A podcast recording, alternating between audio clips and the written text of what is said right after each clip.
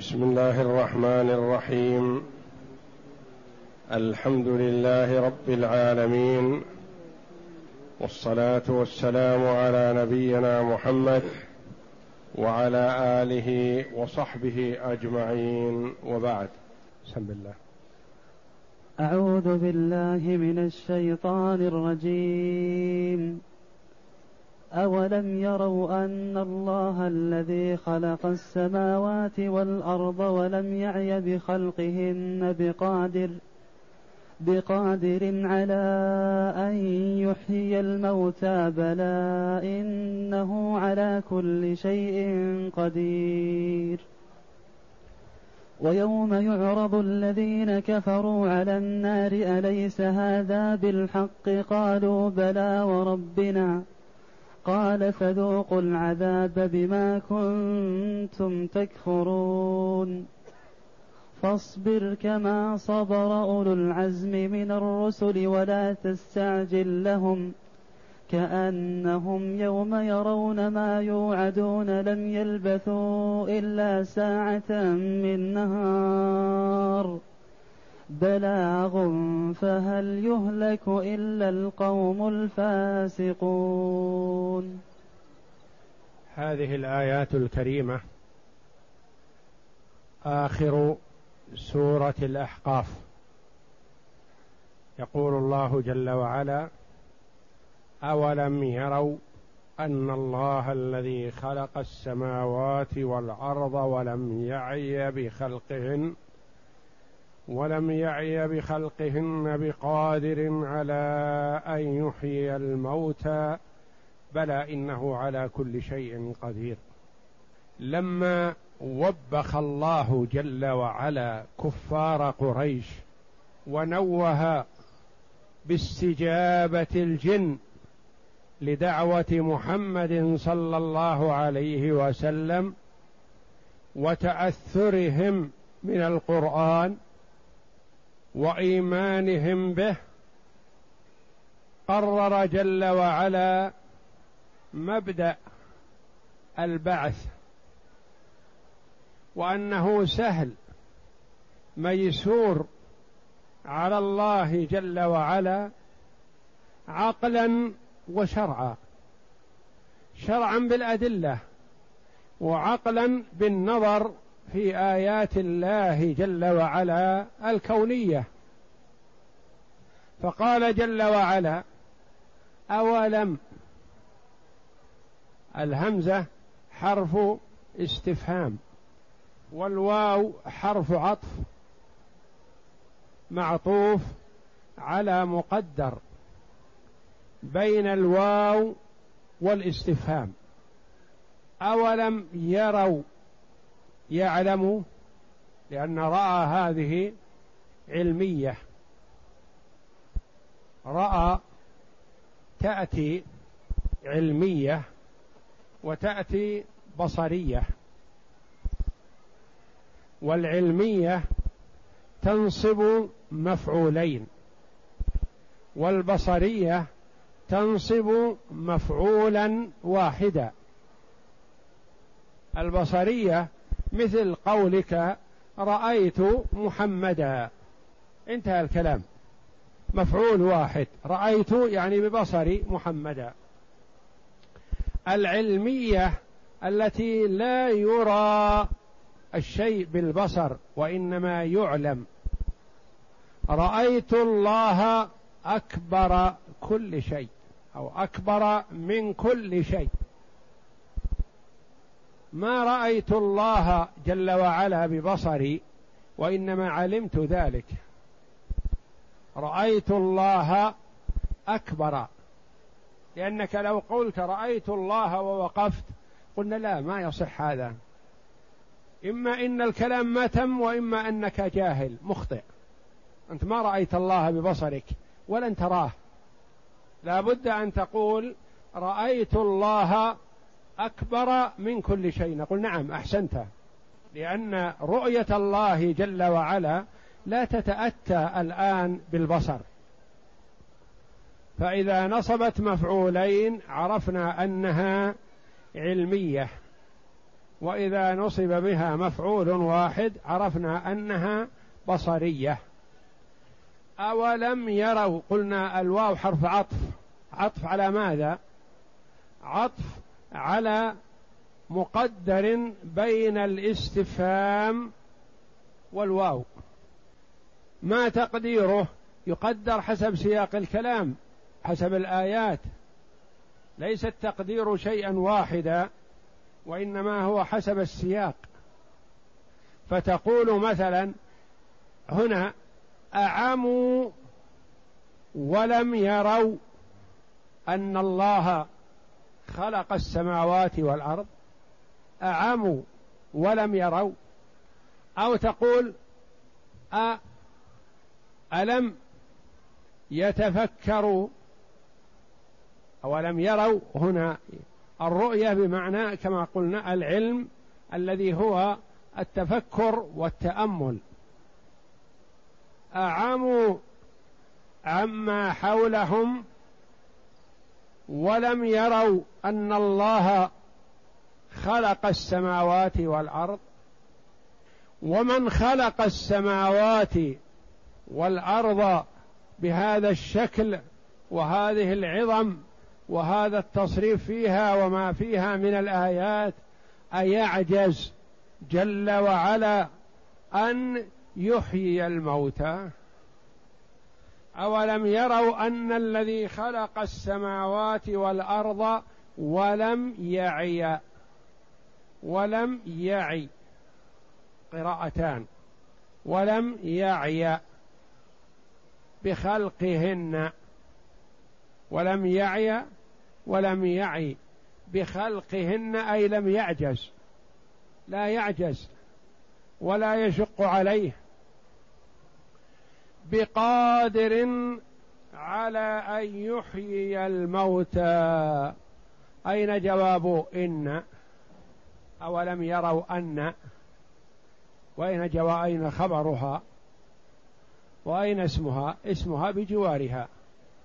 أولم يروا أن الله الذي خلق السماوات والأرض يعني أوجدهما من العدم ولم يعي بخلقهن. ما تم الجواب وما تم المبتدأ ما جاء الخبر إلى الآن.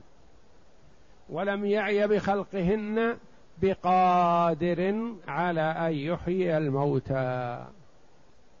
بقادر. قيل الباء هنا مزيدة للتأكيد. بقادر على أن يحيي الموتى. أولم يروا أن الله الذي خلق السماوات والأرض قادر على أن يحيي الموتى؟ الأصل في خبر أن الرفع لكنه هنا جر بحرف الجر الباء بقادر. بقادر على أن يحيي الموتى. الله الذي خلق السماوات والأرض. ولم يعجزه ذلك تعالى. أليس قادر على أن يحيي الموتى؟ أجاب جل وعلا بقوله بلى. بلى. بلى جيء بها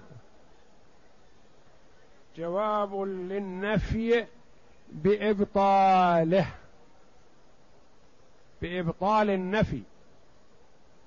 بخلاف نعم فهي لإثبات النفي. تقول مثلا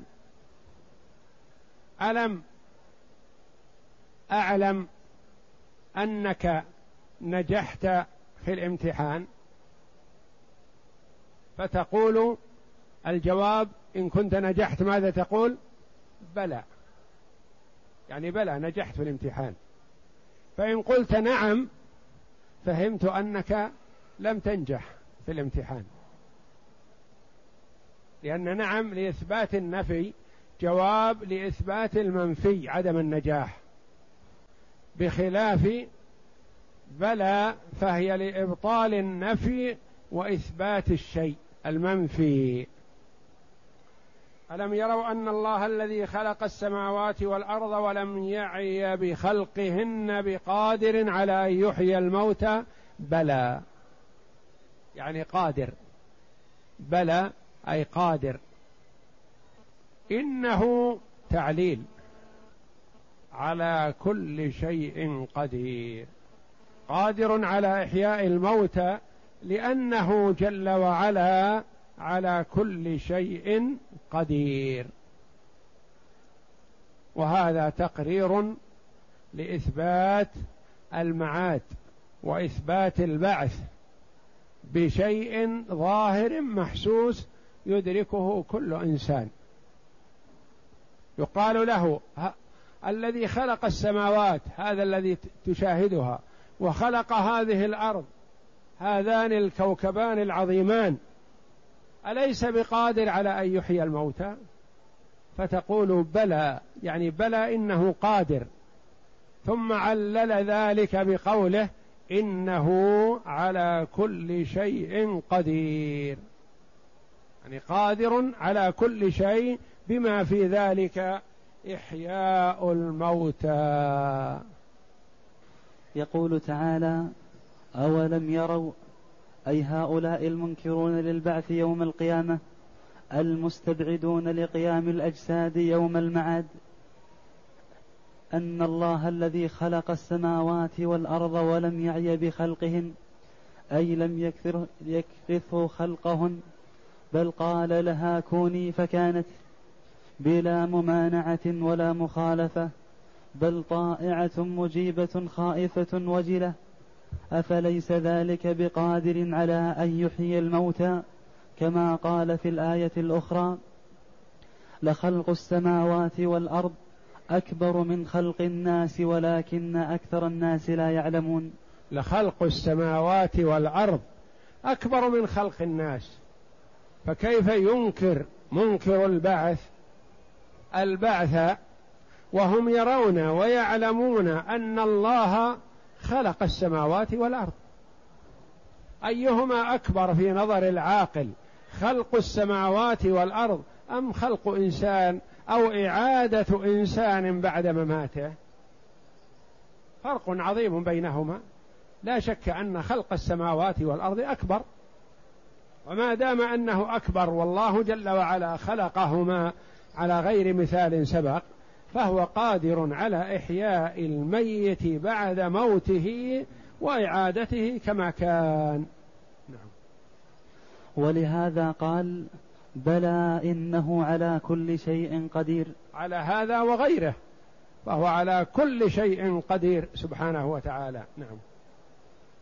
ثم ذكر جل وعلا شيئا مما يكون يوم القيامة تخويفا للعباد لهؤلاء المنكرين للبعث. البعث لا شك فيه. والأهوال والعظائم كلها تكون بعد البعث. فيذكر جل وعلا بشيء مما يحصل بعد البعث لعل العبد يتذكر لعله يتعظ لعله يؤمن بالله. فيصور الله جل وعلا يوم القيامة للناس كأنه رأي عين. فقال جل وعلا ويوم يعرض الذين كفروا على النار أليس هذا بالحق؟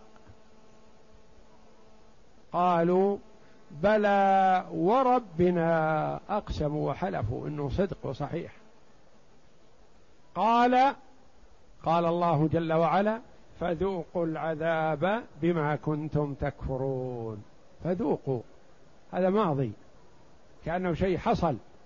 لأن هذا شيء متحقق وقوعه وإلا هذا مستقبل. إلى الآن ما صار. وسيكون. فيؤتى بالماضي بدل المضارع لتحقق الوقوع. كما في قوله جل وعلا أتى أمر الله فلا تستعجلوه. يوم القيامة. أتى. وهو يأتي. ولكن هذا شيء محقق.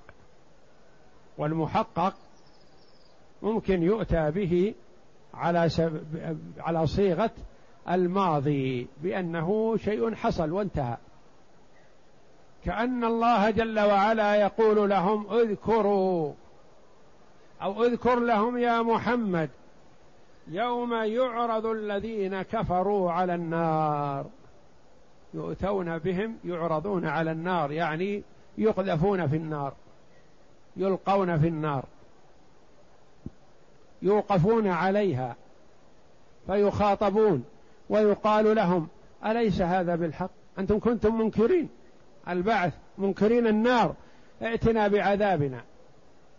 عجل لنا قطنا قبل يوم الحساب.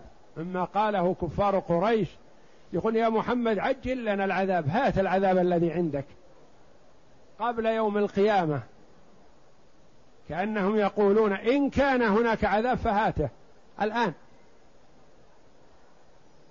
يتهكمون ويسخرون. فيقول الله جل وعلا العذاب الذي ذكرت لكم الرسل أصبح حق ام باطل أم مجرد وعيد؟ قالوا بلى إنه الحق. وربنا حلفوا. يعني آمنا إيمان كامل. يقين حق اليقين لأنه شيء يرى بالعين. ما في مجال لإنكاره. قالوا بلى وربنا. يتمنون ويودون أنهم يخفف عنهم إذا اعترفوا. كما يقال للمجرم مثلا عند التحقيق اعترف بما حصل ونعدك التخفيف. يقول المحققون كثير لمن يؤتى به مجرم متلبس بجريمة ويراد منه الاعتراف بما حصل يقولون اعترف بما حصل وتسامح فيبادر بالت... بالإقرار ثم تأخذ القضية مجراها. وهنا يظنون أن المسألة كذلك. أنهم يقال لهم اعترفوا فتسامحون. فقالوا بلى إنه لحق وربنا حلفوا بالله إنه حق.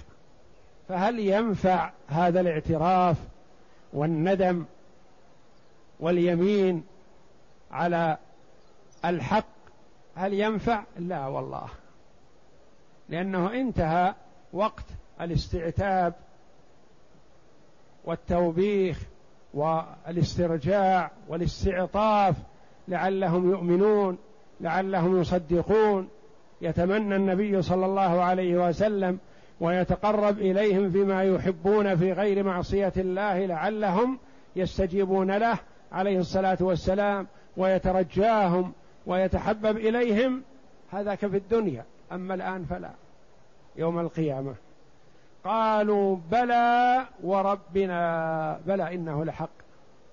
وهنا كذلك بلى هذه جاءت لإبطال النفي لأن الله جل وعلا قال أليس أليس هذا بالحق؟ لو أجابوا بنعم معناه أنه ليس بحق ولكن أجابوا ببلى يعني إنه حق. أليس هذا بالحق؟ بالصدق واليقين. قالوا بلى وربنا. قال فذوقوا العذاب.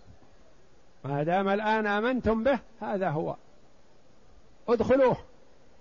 فذوقوا العذاب بما كنتم تكفرون. الباء سببية. وما هذه مصدرية. فذوقوا العذاب بسبب كفركم. ما وما بعدها تسبكان بمصدر كفر. فذوقوا العذاب بسبب كفركم. ما ظلمكم الله شيئا ولكن الناس أنفسهم يظلمون. أنتم الذين ظلمتم أنفسكم وأولجتم أنفسكم النار. فذوقوا العذاب بما كنتم تكفرون. بكفركم دخلتم العذاب. ثم قال متهددا ومتوعدا لمن كفر به. ويوم يعرض الذين كفروا على النار أليس هذا بالحق؟ أن يقال لهم أما هذا حق؟ أفسحر هذا أم أنتم لا تبصرون؟ قالوا بلى وربنا. أي لا يسعهم إلا الاعتراف؟ قال فسحر هذا في الآية الأخرى لأنهم قالوا للنبي صلى الله عليه وسلم كلامك هذا سحر. فحينما يوقفون على العذاب يقال أسحر هذا؟ هذا سحر. هذا العذاب الذي يعدكم محمد. قال فذوقوا العذاب بما كنتم تكفرون. ثم قال تعالى آمرا رسوله صلى الله عليه وسلم بالصبر على تكذيب من كذبه من فاصبر كما صبر أولو العزم من الرسل. الله جل وعلا يأمر نبيه محمدا صلى الله عليه وسلم بالصبر. والنبي عليه الصلاة والسلام هو أصبر الخلق أصبر الخلق على ما يناله من أذى ولا أحد أصبر من الله جل وعلا. فمحمد عليه الصلاة والسلام أصبر الخلق والله يأمره بالصبر لأنه لا أحد أصبر من الله على أذى. الله جل وعلا يتخذ له الشريك ويزعمون له الصاحبة ويزعمون له الولد ويعبدون غيره ويدر عليهم الأرزاق والخيرات. يعطيهم الصحة والعافية والمال والبنون والجاه وزينة الحياة الدنيا وهم يكفرون به. وكما ورد لا أحد أصبر على أذى من الله جل وعلا. ومحمد صلى الله عليه وسلم هو أصبر الخلق. لأنه لما ضاق بهم ذرعا وأتعبوه وآذوه وأنالوه أشد الأذى أراد الله جل وعلا لما يعلم من طيب نفسه عليه الصلاة والسلام وصبره وتحمله أن يونسه. فأرسل له ملك الجبال. فجاء إلى محمد صلى الله عليه وسلم فقال له سلم عليه وقال يا محمد إن الله سمع ما قلته لقومك وما أجابوك به.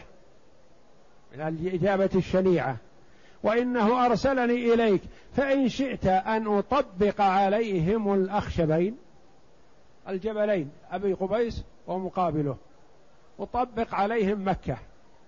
وقال عليه الصلاة والسلام بصبره وتحمله بل أستأني بهم. لعل الله أن يخرج من أصلابهم من يعبد الله لا يشرك به شيئا. وأخرج الله جل وعلا من أصلابهم. عكرمة بن أبي جهل رضي الله عنه من قواد الفتح الإسلامي رضي الله عنه وهو ابن أبي جهل. وغيره وغيره من الصحابة آباؤهم كفار. فهو عليه الصلاة والسلام أشد الناس صبرا. ومع ذلك الله جل وعلا يأمره بالصبر ويأمره جل وعلا بما هو فيه لزيادة الاستمساك به. كقوله جل وعلا يا أيها النبي اتق الله يعني أثبت على ما أنت عليه واستمر. على تقوى الله جل وعلا. وليس معنى هذا أن النبي صلى الله عليه وسلم نفد صبره أو غير متصف بهذه الصفة الحسنة. لا. بل هو أكمل الخلق فيها عليه الصلاة والسلام. فقال الله جل وعلا له فاصبر كما صبر أولو العزم من الرسل. أنت عندنا خيار الناس. وقبلك رسل صبروا. فاصبر كما صبروا. لك أسوة. فالمرء إذا اتصف بصفة وعلم أن فيه أناس آخرون يتصفون بمثل هذه الصفة حاول أن يكون من أكملهم.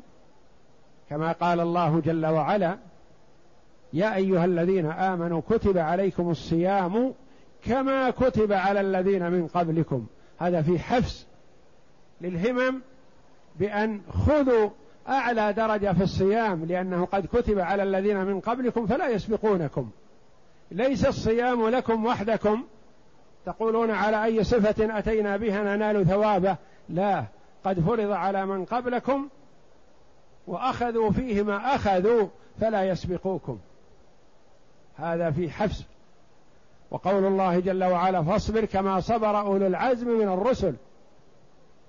ولهذا قال النبي صلى الله عليه وسلم لعائشة إن الله جل وعلا أمرني بأص أن أصبر. وسأصبر. فاصبر كما صبر أولو العزم من الرسل. قال العلماء رحمهم الله الفاء واقعة في جواب شرط محذوف. تقديره إذا عرفت ذلك إذا عرفت ما سيحصل على الكفار يوم القيامة فاصبر كما صبر غيرك. وما المراد بأولي العزم من الرسل؟ أقوال كثيرة. أوصلها بعض المفسرين ابن الجوزي رحمه الله إلى عشرة أقوال في كتابه زاد المسير في علم التفسير. قيل المراد بأولي العزم من الرسل هم أربعة وخامسهم محمد صلى الله عليه وسلم. وهذا هو أشهر الأقوال. هم نوح وإبراهيم وموسى وعيسى ومحمد صلى الله عليهم وسلم. وقيل هم الأنبياء كلهم والرسل لأن الأنبياء والرسل كلهم من أولي العزم. وقيل الأنبياء كلهم والرسل إلا آدم ويونس لأن الله جل وعلا قال عن آدم فلم نجد له عزما. وقال عن يونس ولا تكن كصاحب الحوت. يونس بن متى عليه الصلاة والسلام. وقيل هم الثمانية عشر المذكورون في سورة الأنعام. لأن الله جل وعلا قال عقب ذكر الثمانية عشر أولئك الذين هدى الله فبهداه مقتده وقيل, غير ذلك أقوال كثيرة كما قدمت وصلت إلى عشرة أقوال. وأشهرها وأقربها أنهم الخمسة أولو العزم من الرسل. لأن الله جل وعلا جمع الخمسة في آيتين. جمعهم جميعا في آية الأحزاب. وإذ أخذنا من النبيين ميثاقهم ومنك ومن نوح وإبراهيم وموسى وعيسى بن مريم وأخذنا منهم ميثاقا غليظا. خمسة. وقال جل وعلا إليك وما وصينا به إبراهيم وموسى وعيسى أن أقيموا الدين. فآيتان من كتاب الله جمع فيهما الخمسة من الرسل عليه الصلاة عليهم الصلاة والسلام. فلذا قال كثير من المفسرين ومن العلماء أن المراد بأولي العزم هؤلاء الخمسة. وقيل كل الرسل وقيل كل الرسل إلا آدم ويونس وقيل كل الرسل إلا يونس وقيل الثمانية عشر وقيل غير ذلك. وقيل هم أصحاب القتال الذين أمروا بالقتال وقاتلوا بالفعل. أممهم الكافرة هم أولو العزم وقيل غير ذلك. قال مجاهد أولو العزم من الرسل خمسة نوح وإبراهيم وموسى وعيسى ومحمد عليهم الصلاة والسلام وهم أصحاب الشرائع. يعني شرائع جديدة مشرعة. بخلاف بعض الرسل أو أكثر الرسل يحكمون بشريعة من قبلهم. وبه قال ابن عباس وقال أبو العالية هم نوح وهود وإبراهيم. فأمر الله رسوله أن يكون رابعهم. وقال السدي هم ستة إبراهيم وموسى وداود وسليمان وعيسى ومحمد صلى الله عليهم وسلم. وقيل نوح وهود وصالح وشعيب ولوط وموسى. وقال ابن جريج إن منهم إسماعيل ويعقوب وأيوب وليس منهم يونس لأن الله جل وعلا قال ولا تكن كصاحب الحوت وقال الشعبي والكلبي هم الذين أمروا بالقتال فأظهروا المكاشفة وجاهدوا الكفرة وقيل هم نجباء الرسل يعني عظماء الرسل المذكورين في سورة الأنعام وهم ثمانية عشر. إبراهيم وإسحاق ويعقوب ونوح وداود وسليمان وأيوب ويوسف وموسى وهارون وزكريا ويحيى وعيسى وإسماعيل وإلياس واليسع ويونس ولوط. واختار هذا الحسين ابن الفضل لقوله تعالى بعد ذكرهم أولئك الذين هدى الله فبهداه مقتده وقيل هم اثنا عشر نبيا أرسلوا إلى بني إسرائيل. وقال الحسن هم أربعة إبراهيم وموسى وداود وعيسى. وعن ابن عباس رضي الله عنهما قال هم الذين أمروا بالقتال حتى مضوا على ذلك. وهم نوح وهود وصالح وموسى وداود وسليمان. وعن جابر بن عبد الله رضي الله عنهما قال بلغني أن أولو العزم من الرسل كانوا ثلاثمائة وثلاثة عشر يعني كل الرسل. وعن عائشة رضي الله عنها قالت ظل رسول الله صلى الله عليه وسلم صائما ثم طوى ثم ظل صائما ثم طوى ثم ظل صائما قال يا عائشة إن الله إن الدنيا لا تنبغي لمحمد ولا لآل محمد. يا عائشة إن الله لم يرضى من أولي العزم من الرسل إلا بالصبر على مكروهها والصبر عن محبوبها أي الدنيا. ثم لم يرض مني إلا أن يكلفني ما كلفهم فقال اصبر كما صبر أولو العزم من الرسل وإني والله لأصبرن كما صبروا جهدي ولا قوة إلا بالله. أخرجه ابن أبي حاتم والديلمي. وقيل هذه الآية منسوخة بآية القتال بآية السيف لأن هذا الصبر كان أمر له حينما كان بمكة.